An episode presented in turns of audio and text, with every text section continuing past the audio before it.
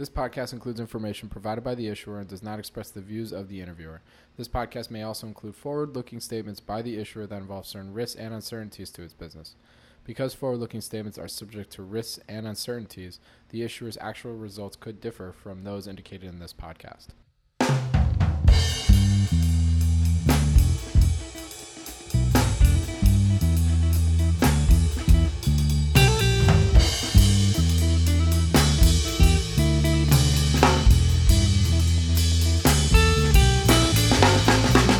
Welcome to the Planet Microcap podcast. I'm your host, Robert Kraft, and thank you all so much for the support and for tuning in. You can follow Planet Microcap on Twitter at BobbyKKraft.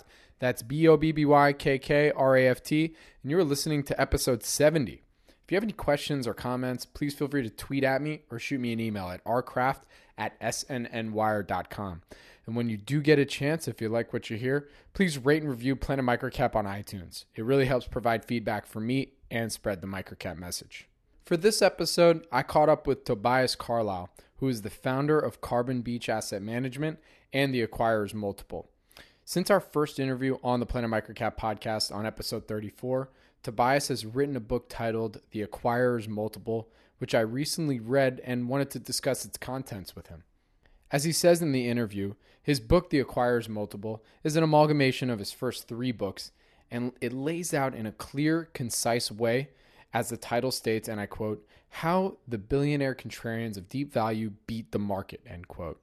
The goal for this interview is to learn how some of the greatest investors beat the market, as well as understand even better what deep value investing is. Thank you again for tuning in to episode 70, and I would like to welcome back Tobias Carlisle, author of The Acquirer's Multiple. Tobias, welcome back to the Planet Microcap podcast. Thanks for having me, Robert. I'm excited to be back. I'm so excited to have you back. And again, thank you for joining me. So for those who may have missed our first interview that we did, what is your background and your experience investing in microcap stocks? I started out as a lawyer. I worked in mergers and acquisitions in Australia. Basically, I graduated right at the very peak of the dot-com boom. I think my first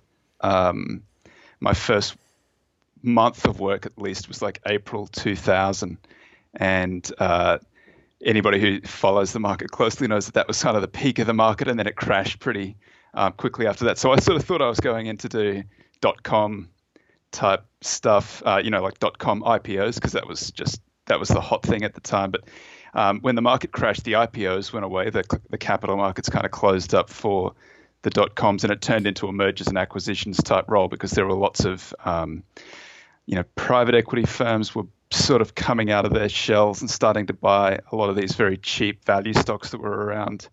There were these new investors sort of arriving on the scene who didn't really have a name for them, but they were what we now know as activists. And basically they were chasing these busted little .coms. And I had read Warren Buffett's letters for free on the internet while I was at college. And I had a copy of Security Analysis, and I'd flick through it, not really kind of getting it, but forcing myself to read as much of it as I could, about railway bonds and things like that. So I didn't see how it was particularly applicable, but I did know that Buffett liked wonderful companies at fair prices, by which he meant sort of high return on invested capital businesses. And I was watching these guys go after these .coms that really had no business model whatsoever. They were sort of selling, the joke is that they sell the $20 widget for $10, losing $10 on every transaction, but they make it up on volume.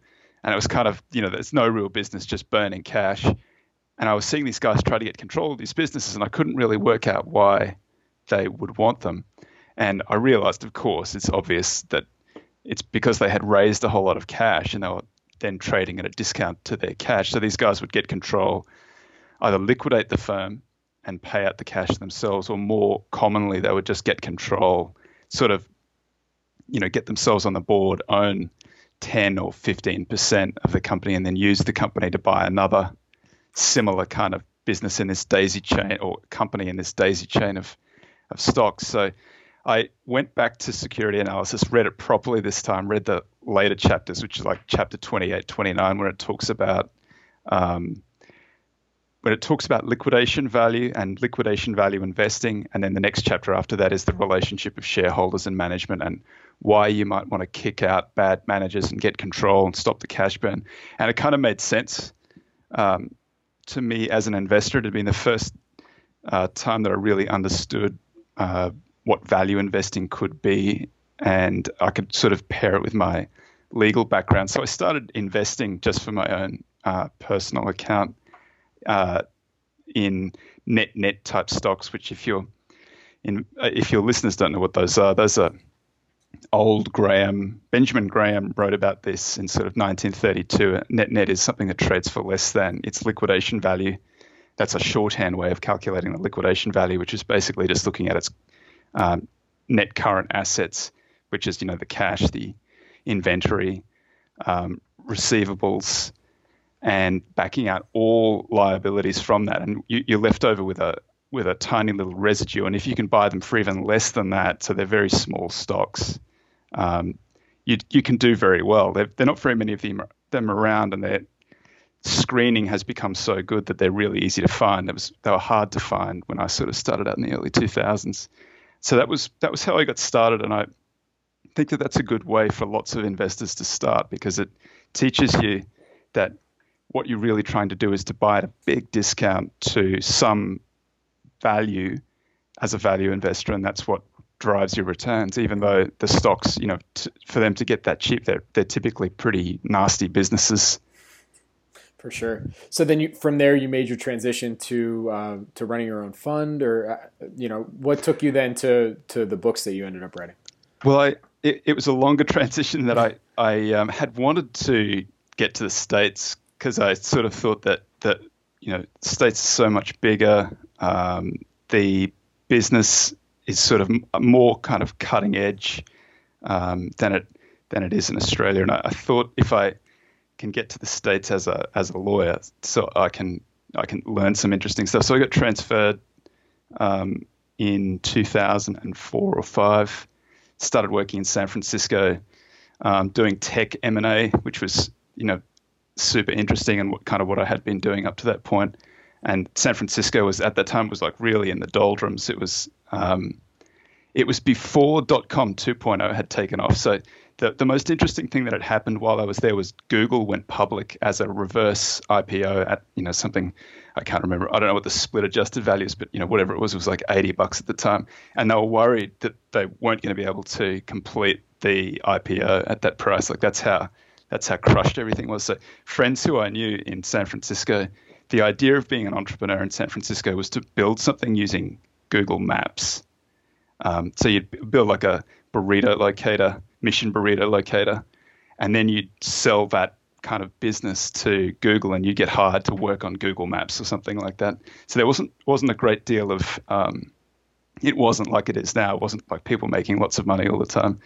And so I had listed this company in Australia. They were going well. They needed a general counsel. So I went back to work for that company, and they got bought out eventually, and I made a little bit of money. So I was looking for something else to do. Went and worked in a hedge fund for a while, sort of using my legal skills to find these undervalued asset situations where we could be the catalyst to kind of unlock the value. And after about 18 months, that fund was wound up. So I launched my own thing at that stage in Australia. Just trying to hunt for anything that was like deeply undervalued, where an activist could come in, or an activist had already come in and was trying to push for something to happen. It's a great little part of the market to be in, because you've got these things that are genuinely undervalued. There's an activist trying to make something happen. Even if the activist doesn't succeed, often just the fact that they've brought attention to that undervalued asset situation means that the returns are very good out of it. So that's sort of always been my thesis, to look for deeply undervalued stocks where there's some sort of interesting balance sheet value, maybe a little business there that's throwing off some cash as well, and some potential for an activist or a private equity firm to come in and sort of force them to do something. And as part of that process in 2009, when the market sort of bottomed. I started writing this website called Greenbackd in late 2008 just because I was finding these stocks in the States and I hadn't seen like really good deep value, really good nets around for a long time. So I started writing the site. And in the first quarter of 2009, I filled up a portfolio of like 30 of these positions. And through the end of the year, it did something like 250%. And I thought, I'm a genius at this stuff. I'm really good at this stuff. But just because I'm, you know, I just tortured myself by going back and looking at, I think I'd picked sort of 30 out of maybe 120 that I could have selected. Mm-hmm. And the 30 sort of had, you know, they were throwing off a little bit of cash and they had an activist on board. So they looked like good opportunities. And I just went back and looked at what, you know, did I actually do anything positive by selecting those 30 and ignoring the other 90. And if I just swept all of the 120 into my portfolio, I think the portfolio would have done something like 750%. And that's because you get these stocks in there that go up 20 or 50 times. And so that was this, it started me down the path to being a little bit more systematic, a bit more of a quantitative investor. And I wrote on Greenbackd that I was going to write a book about quantitative value investing because I sort of wasn't really aware of anybody else doing it, even though Jim O'Shaughnessy had already written the book that What Works on Wall Street that everybody should, that's just the Bible that everybody should have in their bookcase. So Wes Gray, who's a Booth PhD at the time, contacted me and said, I can do the back testing, you write the book. And that book was Quantitative Value, which came out in 2012. Cool. So, and then, but then, because I remember last time we also spoke about, I think it was your second book after that. And then of course, now today we're talking about your latest one, Acquirer's Multiple. So this is back in 2012. So from there, did you transition to, just more solely running your own money or starting a more formal fund? You know, what led you to where you're currently at today? When Quantitative Value came out, in the process of doing Quantitative Value, you know, we had this idea that we were going to go through and find all this industry and academic research, you know, up, some of which was 20, 30 years old, update it to the present day, see what worked, what had sort of stopped working or had never worked. And there are lots of little sort of statistical, probably anomalies that had been picked up that just stopped working. They were just sort of you know, aberrations. If you look hard enough at the data, you're going to find things that aren't really there. And so we eliminated a lot of these things. But in the course of doing this testing, I had read this James Montier review of The Little Book That Beats the Market. And he wrote in there that he was getting better results ignoring return on invested capital. So if you don't know what the magic formula is, it's a Joel Greenblatt book, Little Book That Beats the Market. He writes about the magic formula, which is a simplified version of Buffett's strategy where he's looking for high return on invested capital. That's a wonderful company, and cheap on an EBIT operating earnings basis, which is one of the things that Buffett sort of looks at. Buffett then goes on to do all of these other things on top of that, but that's the sort of the quantitative aspect of it. And Montier had said that in the little bit of data that he had tested, it looked like just getting rid of the return on invested capital generated even better returns. So we tested that, found that was in fact the case, which I found fascinating because it doesn't really, I thought, you know, what you're getting with that high return on invested capital is a wonderful company. You know, it's a diamond in the rough that can grow and compound and you're getting it cheaply. But if you eliminate that requirement for the high return on invested capital, you do even better again. Mm-hmm. You get better returns. And you get better risk-adjusted returns, which it makes no sense. So I wanted to investigate that idea, and I wrote Deep Value as sort of an investigation of what is it that drives better returns for just very cheap stocks, and not necessarily cheap but good stocks. And I found there's an enormous amount of research out there in lots of different value kind of areas that phenomenon occurs over and over and over again, where any sort of quality metric that you put into these tests leads you to underperform. So I wrote Deep Value. I realized after writing Deep Value that you know, stock selection is about half the battle, and the second half of the battle is portfolio construction. Mm-hmm. So I wanted to investigate that. I wrote a book called Concentrated Investing with two other gentlemen, and that was looking at all the ways that you can build portfolios, concentrate, diversify, or use Kelly criterion to sort of concentrate even further, and why that would generate good returns and what you should do as you do that. And then after writing all of those books, I had sort of they're pretty expensive, like quasi-academic type books, and people would often say to me, you know, the books are hard to read or they're too expensive. So I wanted a book that was easy to read and much, much cheaper. So that was The Acquirer's Multiple, which is just sort of a distillation of all the best ideas and some new stuff I'd learned in the few years after the last book came out. And that book came out late last year. Nice. So, you know, I feel remiss, and I must apologize to my audience because, you know, I realized when I was doing our research for this interview, I never even asked you about your process for evaluating potential new investment. And you actually already alluded to it a little bit here when talking about nets, and you know, you even kind of look for special situations in a sense. That's a very simple take on it. But, you know, what would you say then is like your main nowadays in July 2018? You know, what's your investing thesis now? The process is sort of, it's quantimental, which is, it's a great word.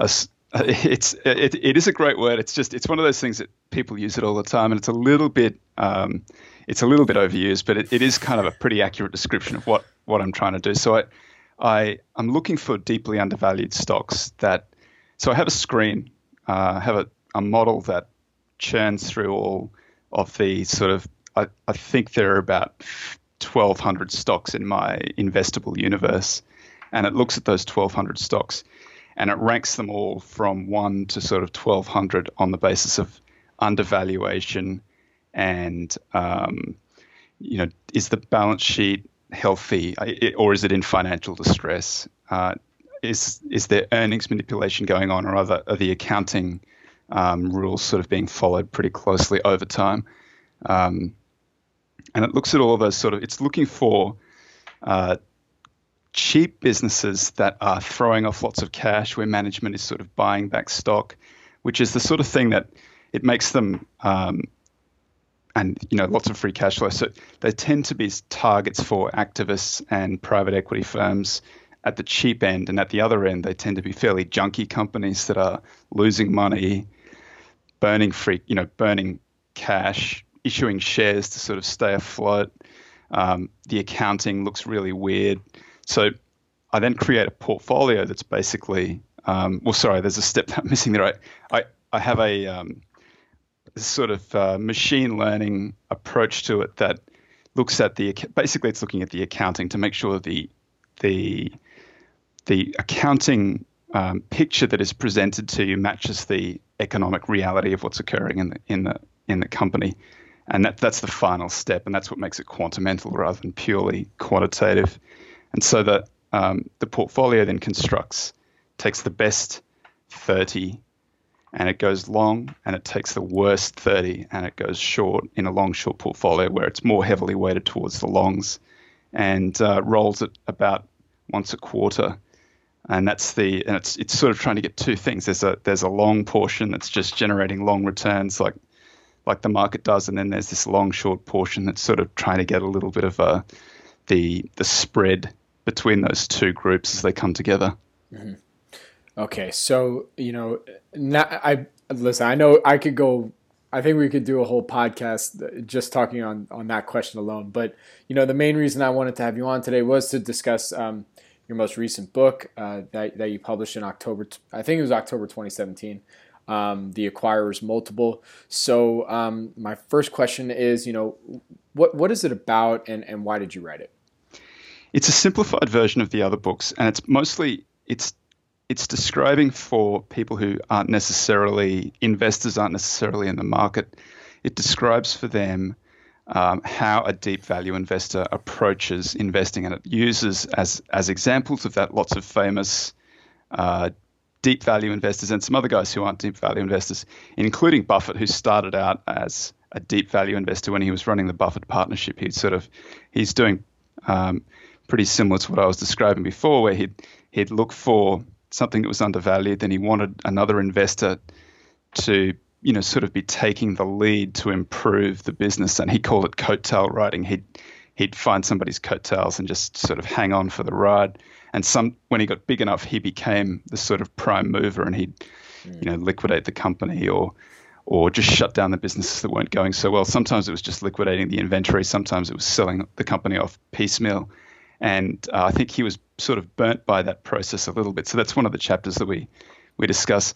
The idea is it's just a simple explanation of what deep value investing is and how it works. Mm-hmm.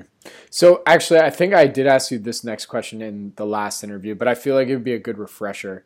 And I'm going to actually maybe add a little I guess, I don't know if it's nuance. I'll let the audience decide that. But, you know, for those who may miss the first interview, you know, how would you define the difference between just value investing versus deep value investing?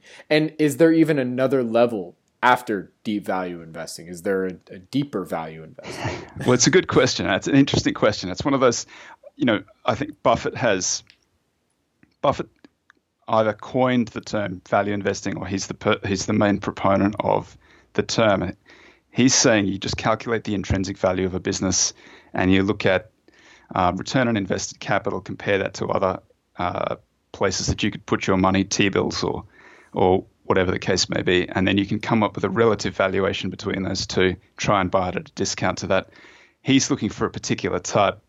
It might be called franchise value investing or Buffett type value investing, where you're looking for something that has a high return on invested capital, that is sustainable and it's protected by a moat and it can compound and grow over time. And so you're trying to buy cheaply or fairly priced business that will grow over time, throwing off cash as it does so. Deep value investor might be less concerned with the company's ability to compound and is just looking for something that is very undervalued, looking at the balance sheet, hoping that the business can sort of survive. So often they're more cyclical businesses at the trough of a business cycle, and you buy them when they kind of look like they're just going to keep on going to zero. But instead what tends to happen is enough in an industry, enough of the competitors leave the industry so that those that are left when the, you know, if it's an oil field services company, when the oil price goes down to $30, it's hard for them to survive. When the oil price, and a lot of them will go out of business and a lot of them will just leave the industry because there's money to be made in other places, Bitcoin mining or something like that. Then when the oil price comes back and people want to drill again, there's only a handful of those companies around. And so those guys can charge supernormal prices for a short period of time. And I'm trying to buy them basically at the trough when it looks like they're going to the knacker's yard, and then sell them when they're running a little bit better. And it looks like they might be Buffett-type compounders. So that's sort of my little wheelhouse. And I think that's why I call it deep value investing, just to distinguish it from that sort of Buffett franchise-style investing. Mm-hmm.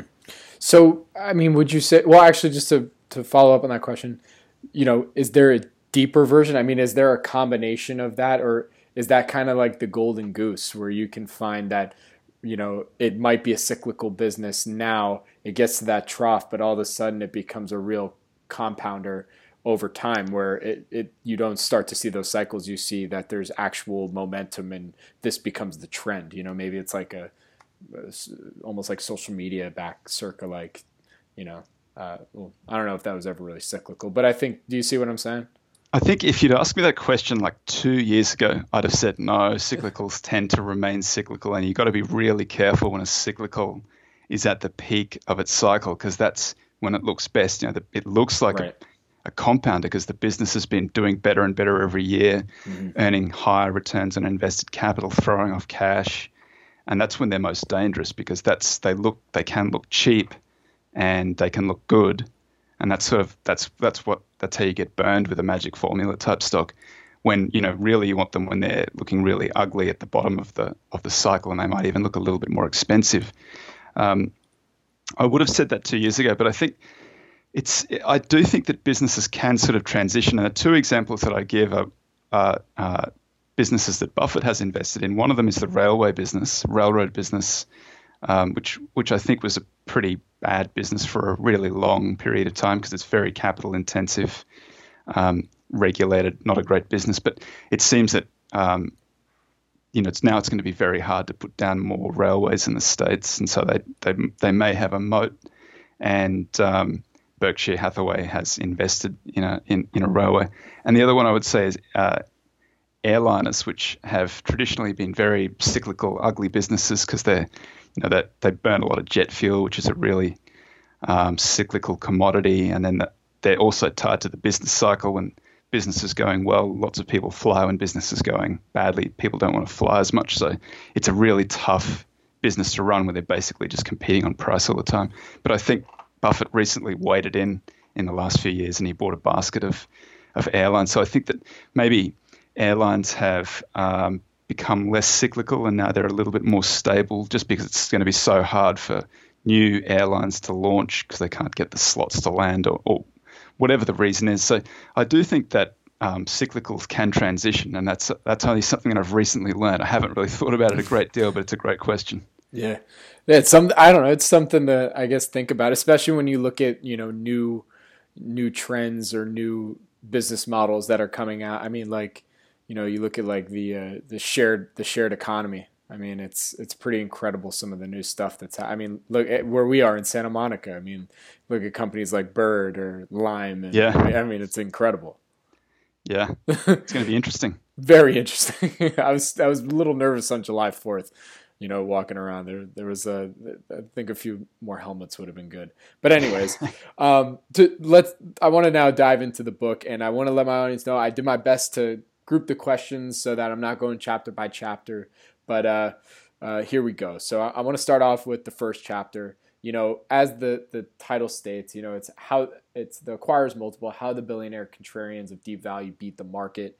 In this first chapter, you ask the question, how do billionaires contrarians zig? How do they, and what does that mean? When I first started investing, I found it, that it's hard to kind of understand what it is that you're really looking for as an investor. You often, when you're starting out, you find the business that you want to buy, and then you might do a DCF type valuation on it, and you just fiddle around with the growth and discount rates, which are very, very sensitive in that Gordon growth model, DCF, the basis for the DCF, and you find that you can basically get any valuation that you want to justify buying just about any business that you want to buy. And it took me a little while, and basically it was being a net investor that taught me what you really want to do is find something that is very undervalued, because that's a company that has a great deal of optionality in it that, whatever the thing that is afflicting the business, whatever's wrong with the business, once that goes away, they're the sort of companies that are sort of explosive. They take off really quickly. And so I was trying to find a way to describe what it is you're trying to do. And what one way of describing it is to say that you're trying to zig when the market zags. You're trying to go against what the market is doing. That's the only way that you're going to be able to beat the market if that's your objective. So when I thought about that and I went through, I just thought back to all of the different famous investors who I had heard interviewed, and it occurred to me that was something that they had spoken about over and over. It's one thing it's a common refrain when you look at the thing. So I just went through the book and I listed out a few of these different guys who I had heard talking. One of them is Buffett. Buffett famously says, be fearful when others are greedy and greedy when others are fearful. And then Carl Icahn, because I think he's probably, if Buffett is the franchise value investor, Icahn is the king of deep value investing. And he's been described as the contrarian to end all contrarians. And they always say he buys, at the worst possible moment when there's no reason to see the sunny side and no one agrees with him. So he's zigging when the crowd zags. Then even guys like Paul Tudor Jones, not a value investor. He's a trader, I guess you'd describe him. But he says things like, I learned that even though markets look their very best when they're setting new highs, that's often the best time to sell. To be a good investor, you have to be a contrarian. Peter Thiel. So this is a totally different way. Again, he's a venture capitalist, angel investor. He looks for these ideas that it is a good idea, but it seems like a bad idea. And so he's also trying to zig when the crowd zags. Michael Steinhardt does the same thing. He looks for, he describes it as a variant perception. Ray Dalio, he says, you've got to have a view that's different from the consensus.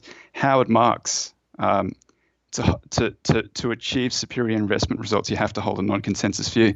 So I think it's a theme that you see over and over and over again in famous investors, that what they're trying to do is to be contrarian, to move in a way that's different from the market. But I give the final spot to Seth Klarman, because Seth has a great rejoinder to all of that. He said, it's not enough to be a contrarian. You have to be a contrarian with a calculator, and that's the important part, and that's the part that the deep value investor, you have to go in and do the calculation, do the hard work.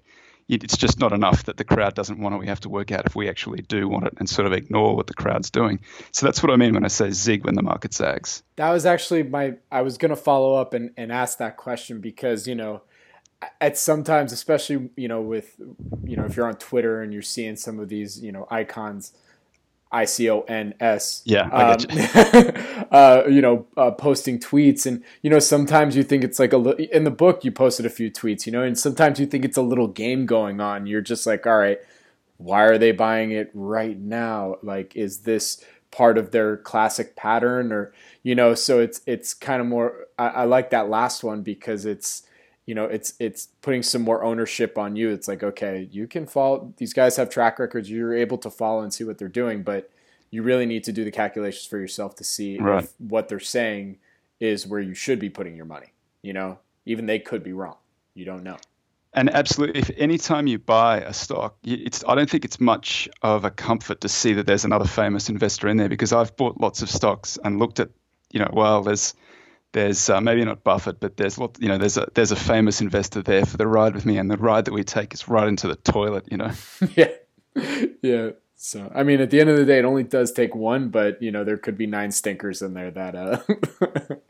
Well, you can. The hit rates, because I'm not a quant, but I look at a lot of data, and I'm interested in, you know, how a portfolio can outperform. You know, a strike rate of like 51% in a portfolio is a pretty good strike rate, and you can make lots of money getting, you know, 51 out of 100 stocks right. So that means you're getting 49 wrong, and that means it's basically a coin flip. If you're following another investor who's got a similar strike rate, it's a coin flip whether the one that they're investing is going to work or not. You're just hoping that when they work, they make more money than when they don't. Yeah, I was going to say, I mean, that's also assuming that you weighted it, you know, equally across the board. You know, you also then have that other variable is then you're hoping that you put more of your money into the 51% that do end up working out, right? Right. Yeah. So, so moving on here to in chapters 2 through 5, you actually kind of document Warren Buffett's rise and how he built his career. And then in chapter 6, you formulate what made him so successful. And you actually hit on these terms a little bit earlier, but figured it'd be good to kind of, you know, bring it all together. So, you know, if you could, you know, can you explain how a quote, a wonderful company plus, and I quote, a fair price equals, and I quote, the magic formula? So this is Joel Greenblatt's magic formula from the little book that beats the market. He approached how does Buffett invest? And Buffett's pretty open about what he's doing. He says he's looking for a very high return, sustainable high return on invested capital. And he's looking for a cheap price, which Greenblatt says is EBIT on enterprise value. But Buffett often talks about using EBIT operating income as his sort of metric for determining how a business is going. And the reason that you use that metric is it's earnings before interest and taxes, so it takes out the impact of the way that the company is financed, because debt is tax deductible. So that means that you can compare companies on an apples to apples basis. So Greenblatt went through quantitatively, and he ranked every company on. So Buffett says he prefers a wonderful company at a fair price to a fair company at a wonderful price. That's the start of the process. Greenblatt breaks that down into wonderful company, high return on invested capital, using a 1-year trailing 12-month measure. And he does the same thing for a fair price, looking for a bargain price, EBIT on enterprise value, trailing 12-month measure there as well, ranking on both metrics and then summing the two ranks and then buying the ones that have the lowest rank. So you can be buying these expensive stocks, but they're very, very good stocks. And you can buy these cheap stocks that aren't very good stocks at all. And so they can both be in the portfolio, and together that's the magic formula. When he tested that, he found that that beat the market over the 12-year period that he tested, which was, I forget exactly, but I think it was sort of 1994 to 2006, something like a period like that. Mm-hmm. I tested it with Wes Gray in quantitative value. We threw everything at it that we could think of. You know, is this the real thing? We market capitalization weighted, which means that you put more money into the bigger companies to sort of make it comparable to the S&P 500, which does the same thing. And then we only looked in a pretty big universe, which in 2012 was companies with a minimum market capitalization of $1.4 billion plus market capitalization weighting into them. So that's pretty heavy going. If a business, if a strategy can beat the market doing that, it's doing fairly well. And the magic formula does, in fact, beat the market doing that. But we devolved the magic formula back down into its component pieces: the wonderful company, high return on invested capital, EBIT, enterprise value, fair price, and then looked at what each contributed to the performance. And we found that the EBIT enterprise value, what I call the acquirer's multiple, contributes much more, like 120% of the return of the magic formula, and the fair price actually slightly underperforms the market, so that the wonderful company portion, the high return on invested capital, slightly underperforms the market. Sorry. No, you're fine.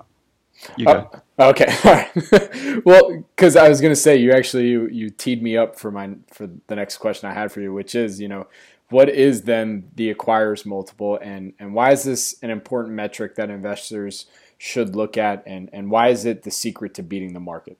Well, the wrinkle to I take my hat off to Greenblatt for the way that he conducted his back-test research, because that's exactly the way that you should approach a problem. You should come up with the idea, then test the idea, rather than just sort of beating the data until it gives you the answer. And his magic formula does, in fact, beat the market. The wrinkle to it, though, is that the acquirer's multiple, which is just one half of it, just the value metric, does even better on a raw basis. If you test it, it beats it, and then it does it on a risk-adjusted basis too. So looking at the volatility of the returns the volatility and the returns, it does better, which doesn't make any sense, except for the fact that most businesses are mean reverting. And what I mean by that is, when they're doing very well, they attract competition, and the competition pushes the profits down. Like that's you see that over and over again. That's very common. It's actually very unusual for a company to be able to resist that mean reversion in their business and to sustain it. It's only about 4% of companies can do that. And Michael Mauboussin, I think, has done the best research on what characteristics of that 4% make them identifiable. And he looks at this interesting sort of research where he will look back 10 years and rank every single company on its return on invested capital.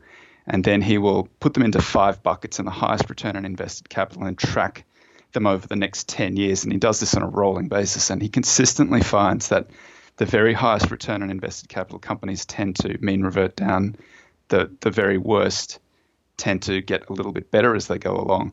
And the 4% that resist mean reversion, looking at it scientifically, doing things like a DuPont analysis to see how they're generating their returns, he's been unable to find the characteristics that predict in each rolling 10 years which will be the ones that resist it. So Buffett's genius is that he is able to do that. He's able to look outside. Maybe he's just been doing it for so long.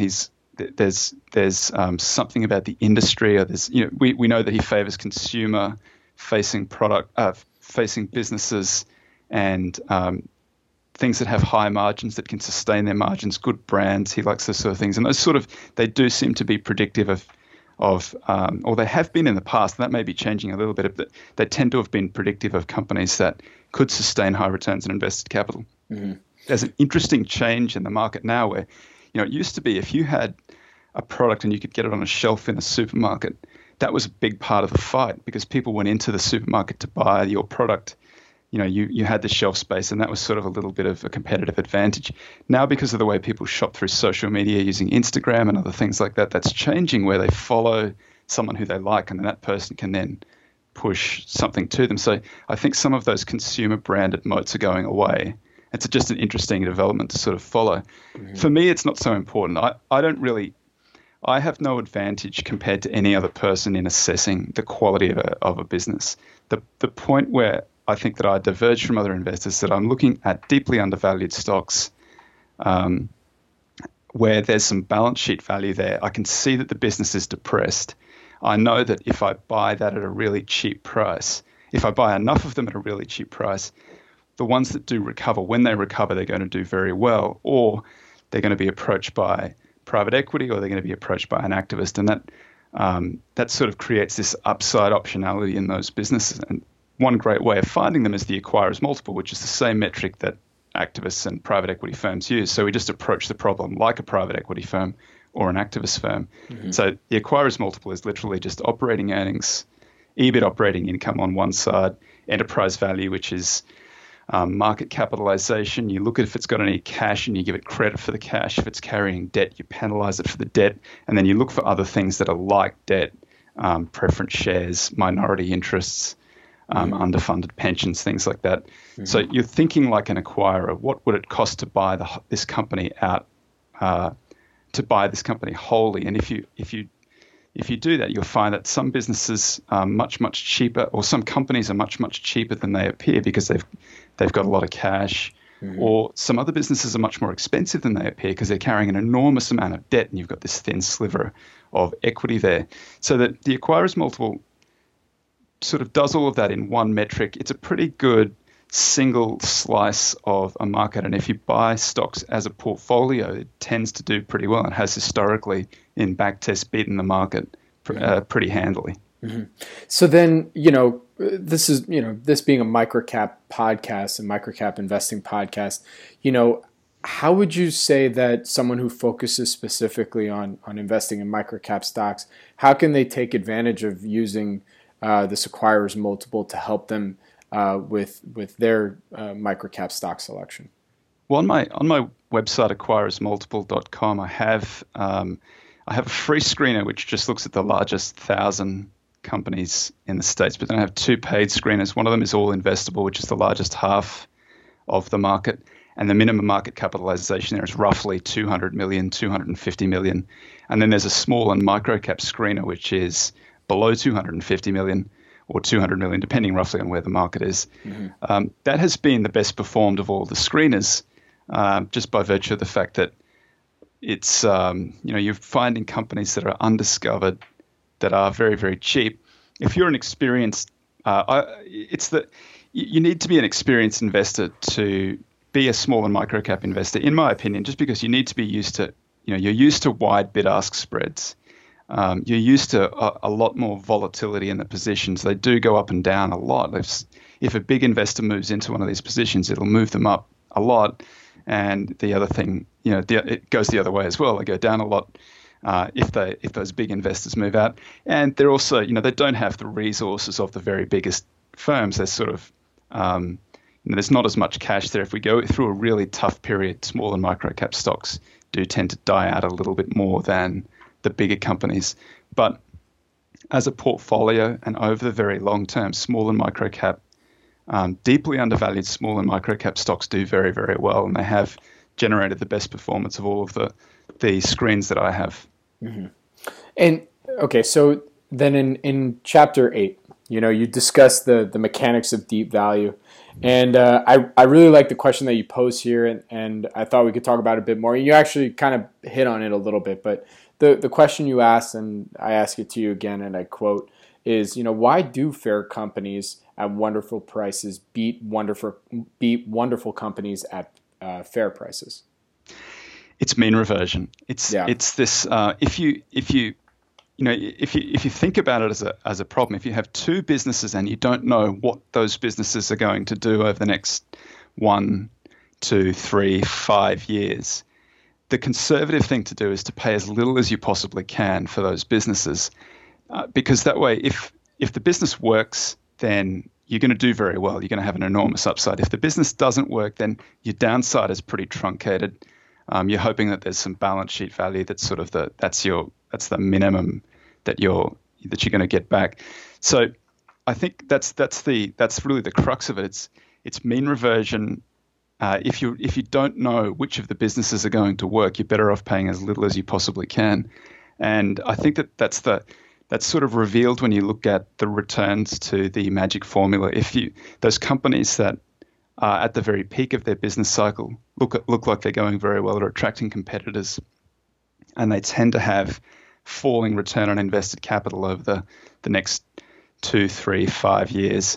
And if you just sort of randomize that error, if you don't know what's going to happen and you buy the ones that are very cheap, then some are going to be not very good businesses and they're going to keep on falling, but others of them are going to come to life. And the ones that come to life and do well will do better than the ones that have done badly. That's sort of that thing that every investor says that they're looking for, the asymmetric returns where the upside is much bigger than the downside.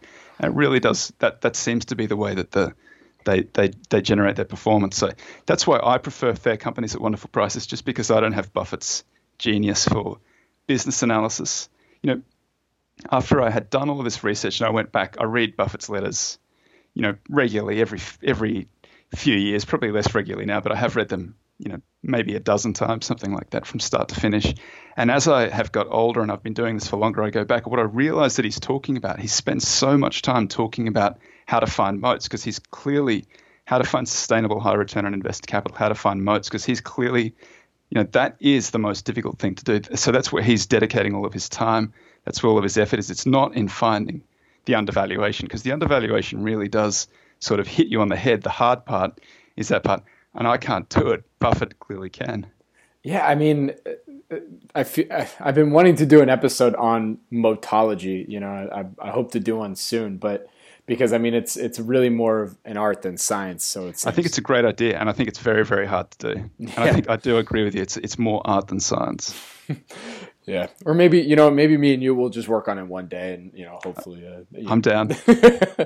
So then you go on in chapters 9 and 10. You discuss the strategies of billionaires starting at around 1989.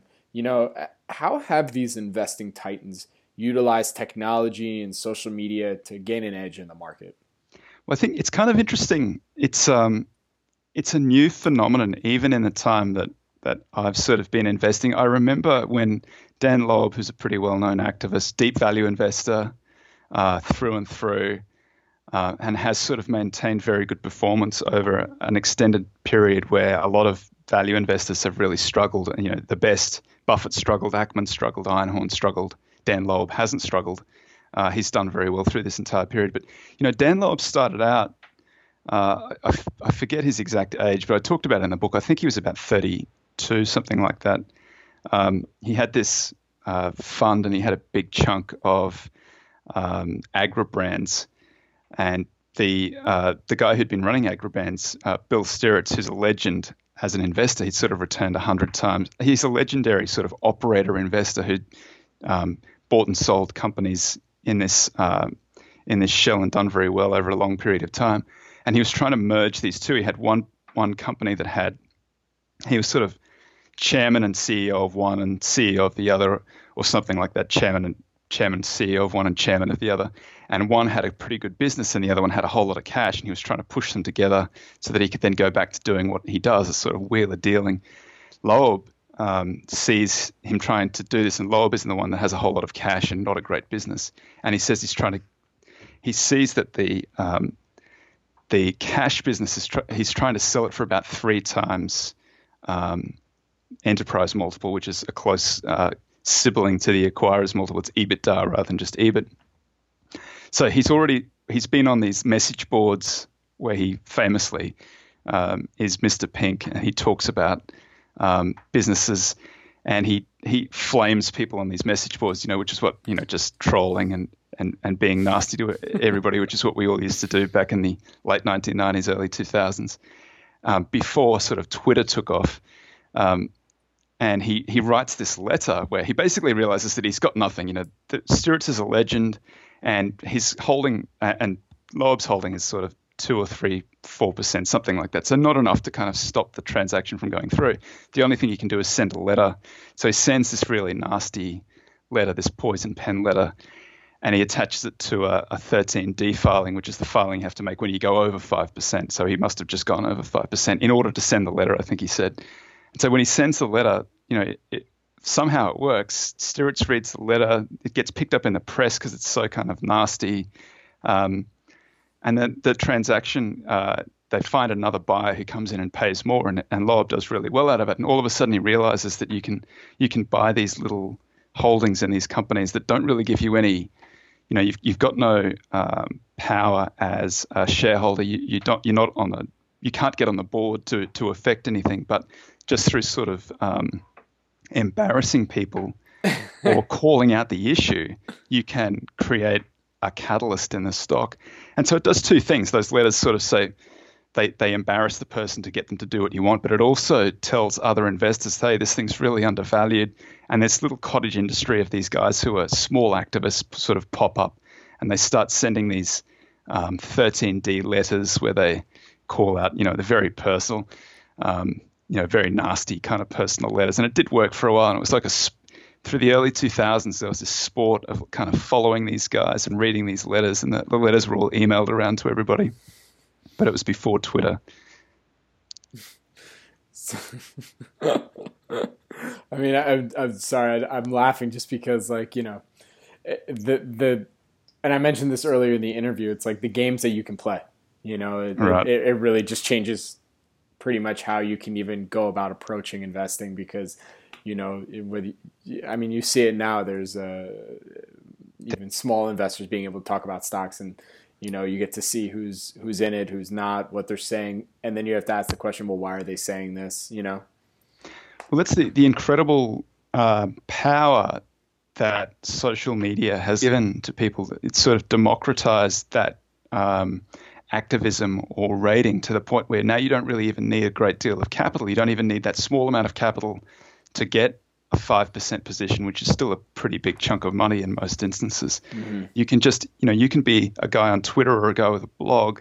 You can find something undervalued and you can write about it and draw attention to it. So I think, you know, even Icahn has a Twitter account now where, and he's, you know, he's pretty good at Twitter. He's good at sort of pithy one-liners and drawing attention to these undervalued stocks. And I picked up a few of them in Greenbackd, because in The Acquirer's Multiple, the book, where I just pulled his tweets out when he was attacking Apple, because he saw, like, Apple was a deep value stock. This is the thing that people sort of forget very quickly, and it happens pretty irregularly too.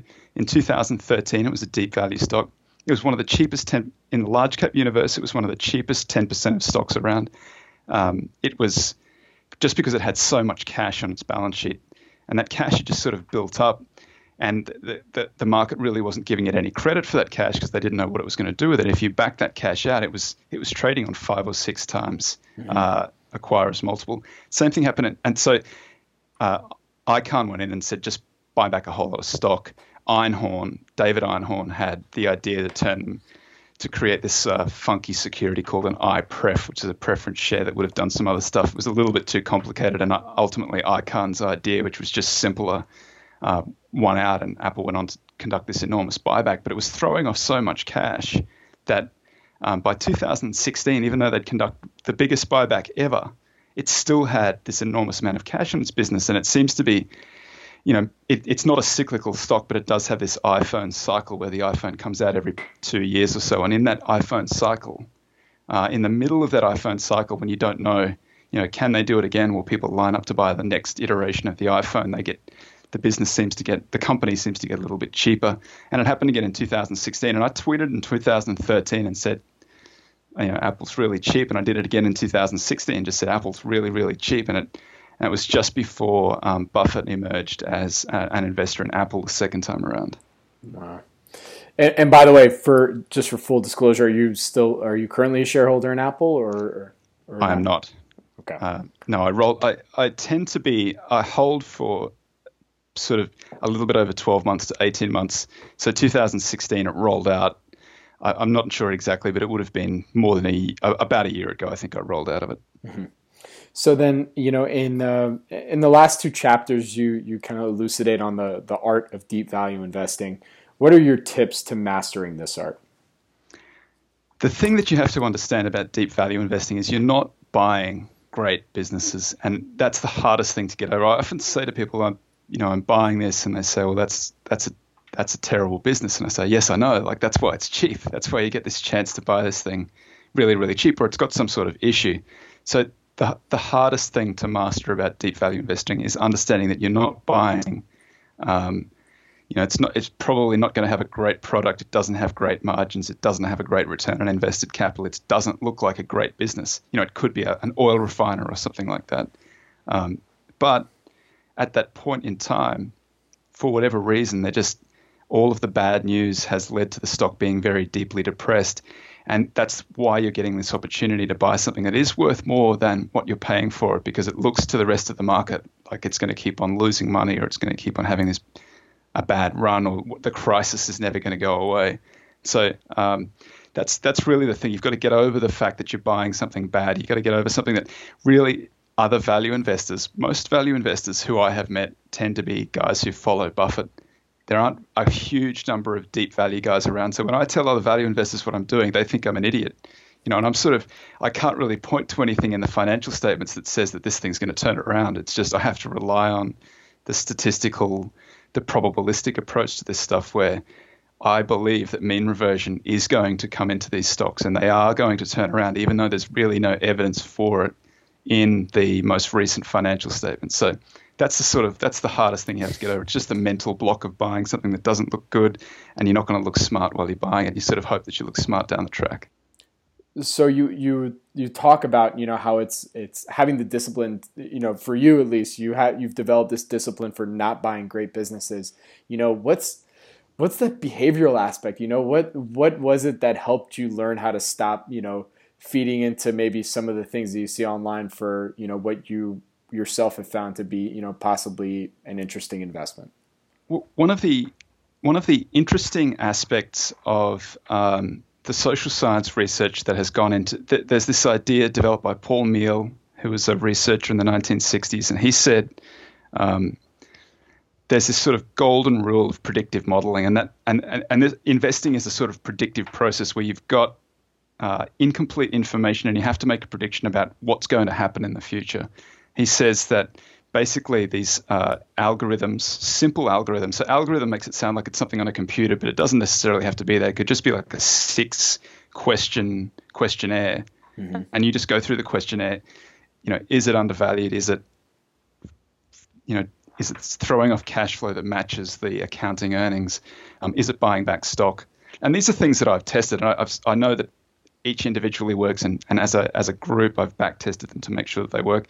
And so once those questions are answered, and you know the computer does all of it for me these days, but once those questions are answered, then there's nothing that I can do beyond that. I mean, I'm guilty. I'm as guilty of it as anybody else. I like to go around and find discretionary value guys who back up my ideas about buying these stocks, and I'll find them and tweet them out, and I'll put them into the I am right file, but every investor does this. It's just that I'm trying to be a little bit more honest about the process, that I really think you only need a little bit of information, and you have to be comfortable with the fact that you only have a little bit of information, because you get to this point where you're no longer making a yes or no decision about whether you buy the stock. All you're doing is looking for additional information to sort of support the decision that you've already made. And it's a pretty common behavioral error, cognitive error. So I try to externalize the decision-making process. And I know that there are go, no go. There are about 6 go, no go decisions that have to be made. And if it fails on those things, then it just doesn't ever make it into the portfolio. If it passes those things, then I now stop worrying about it, even though I'll continue on to look for other stuff that, you know, makes me think that I'm right about this position. And I've got some big investors invested in it. They've got some interesting new business, all of these other things that I'm still guilty of doing it. But I now know that what I'm doing at that stage is just finding stuff that's largely irrelevant to my process. It's a very common behavioral error. At some stage, you move beyond making a decision, and you're just finding stuff to support the decision that you've already made. So, you know, and I've performed that function as an M&A attorney. Like when you start out as an M&A attorney, what you're doing is due diligence, and what due diligence is, it's performed by the very most junior lawyers, and it's your life for sort of the first 2 years or 3 years of being an M&A lawyer. You go into a data room. There's like hundreds of folders of documents, and you go through the documents to sort of try to find, and you have to describe for your client, you know, what they're buying, what the issues are going to be. And you might then produce like a 10-folder due diligence report. And on the front of the due diligence report is this little, a smaller folder that then has a summary on top of that that tells, these are the main issues. I've gone through, I've probably done, I don't know, 60, 70 of these over the course of the 2 or 3 years that I was a junior lawyer. And I didn't ever find, never ever did the deal not go through by something that we found in those in that due diligence. And I think that what, you know, a lot of it is just ass covering. They're just trying to make sure that, you know, if anything happens, they can, here's the, look, we did the diligence, we did find anything at the time. But that's because the management's already made the decision to go through with the transaction. They're at that stage, they're looking for information to, you know, to go in the I am right file rather than the go, no go file. So right. It's something that I've seen up close and personal. It's a real phenomenon. I'm as guilty of it as anybody else, but it's something that you have to be careful of. You know, at that additional piece of information, is that going to change your view one way or the other? It's probably not. Then why are you wasting your time finding it? Right. So getting back to the book, I have one more question, or well, two more questions, but this is on the last chapter, and in there you say, you know, the 8 rules of deep value. You know, what are they? I wanted to simplify the book down even further into this sort of little checklist, basically, because I'm a believer in checklists. You forget to do things, and you need some prompt to go and do something. So the first one is just sort of the main thesis of the book, which is zig when the market sags. So you want to be, you know, it's okay to buy something that other value investors don't want, the market doesn't want. That's sort of where you want to be, because that's where the optionality is. And then what you're trying to do is buy undervalued companies. So it's not enough to be a contrarian. You actually have to go then and do the work to make sure that it's undervalued. And then I say, this is the third one, you have to seek a margin of safety. And that's a sort of threefold test that says, is the company at a big discount to its value? That's the first thing. Yes, it is. You want to make sure that the balance sheet is liquid. So it's got cash on its balance sheet, doesn't have a lot of debt. Check for off balance sheet. Things that are like debt, like operating leases, underfunded pensions, things that catch you out. Financial distress, you know, is it liquid enough? Can it in fact survive? Those things are important. I say something like, you don't win if your company's got too much cash, but, you know, not having enough cash has killed lots of businesses that would otherwise be pretty good businesses. So that's something you need to be careful of. And then you need to make sure that it's a real business. This is one that I always say, you know, if it's a biotech and it's still trying to prove that the drug works, or if it's a junior miner and it's trying to prove that there's a deposit there, that's not a real business. That they might end up working, and there are lots of specific instances where, you know, buying at a discount to cash, it might work out. But I prefer businesses that are generating some cash flow, at least the business is actually working. Number 4 is to think about a share not as a ticker symbol, but as an ownership interest in the business. And this is a Buffett Graham idea, because shareholders have power to change bad policies of businesses. And if you have enough shareholders, they can, you know, companies paying management too much, or they're not buying back stock, or whatever they're doing, you can fix those things as a shareholder.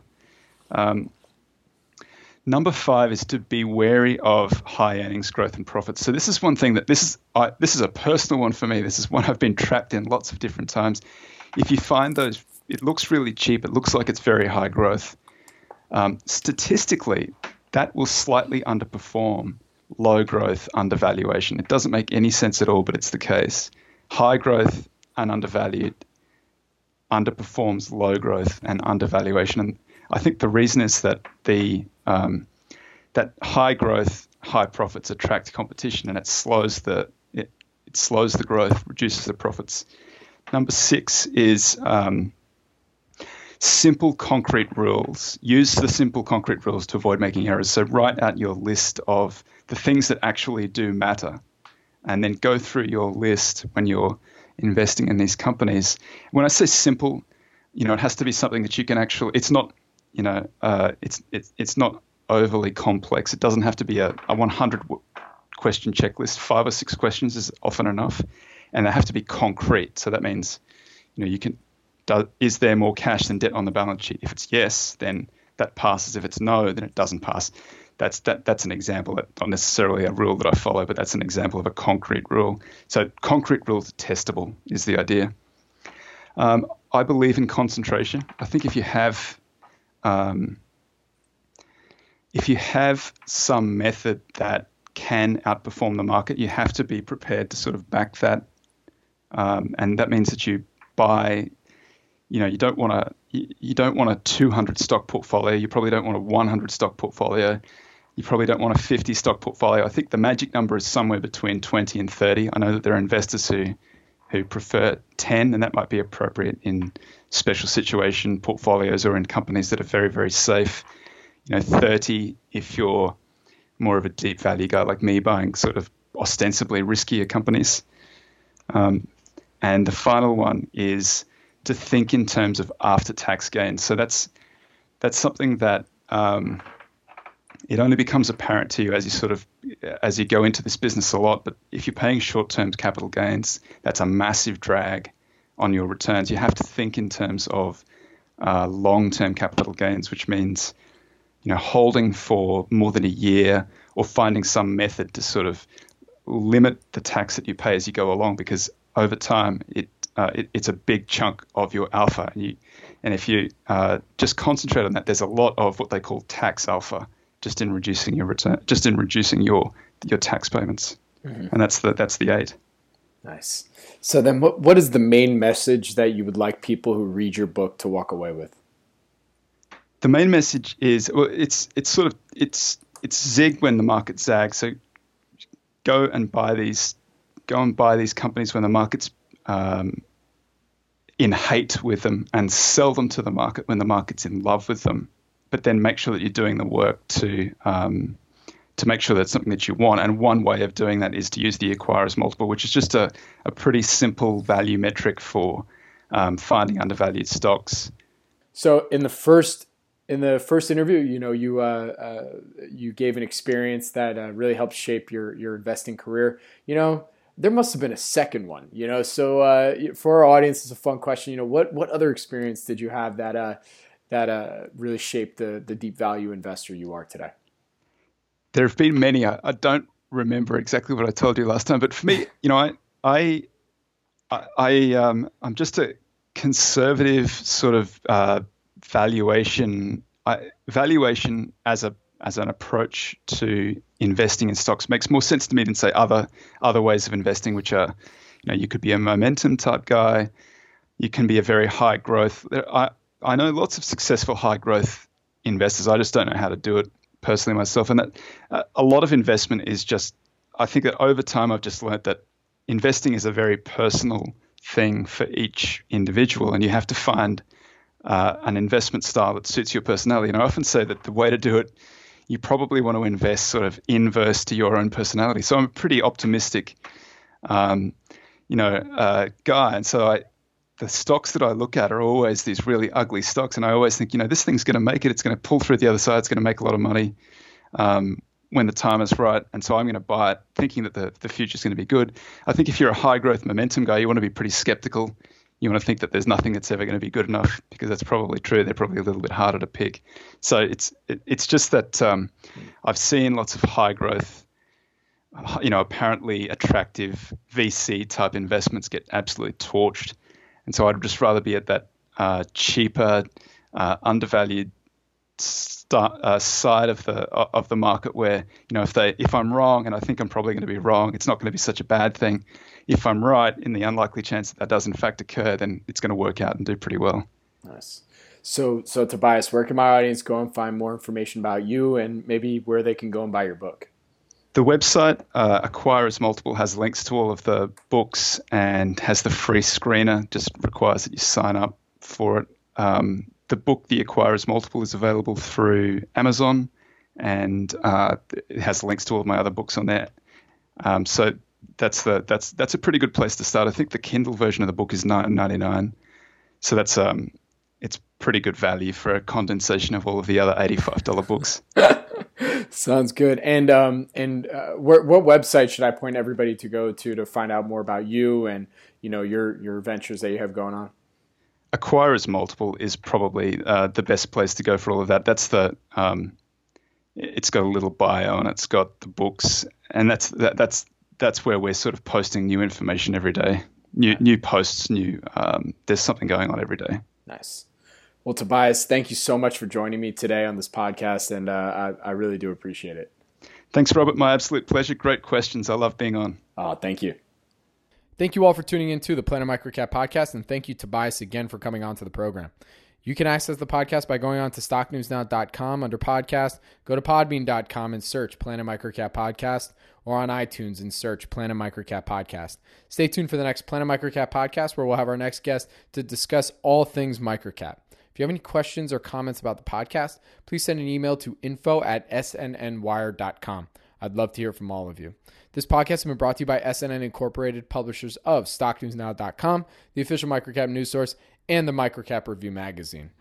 I'm your host, Robert Kraft, and thank you again for joining me on the Planet Microcap Podcast. Have a great week, everyone.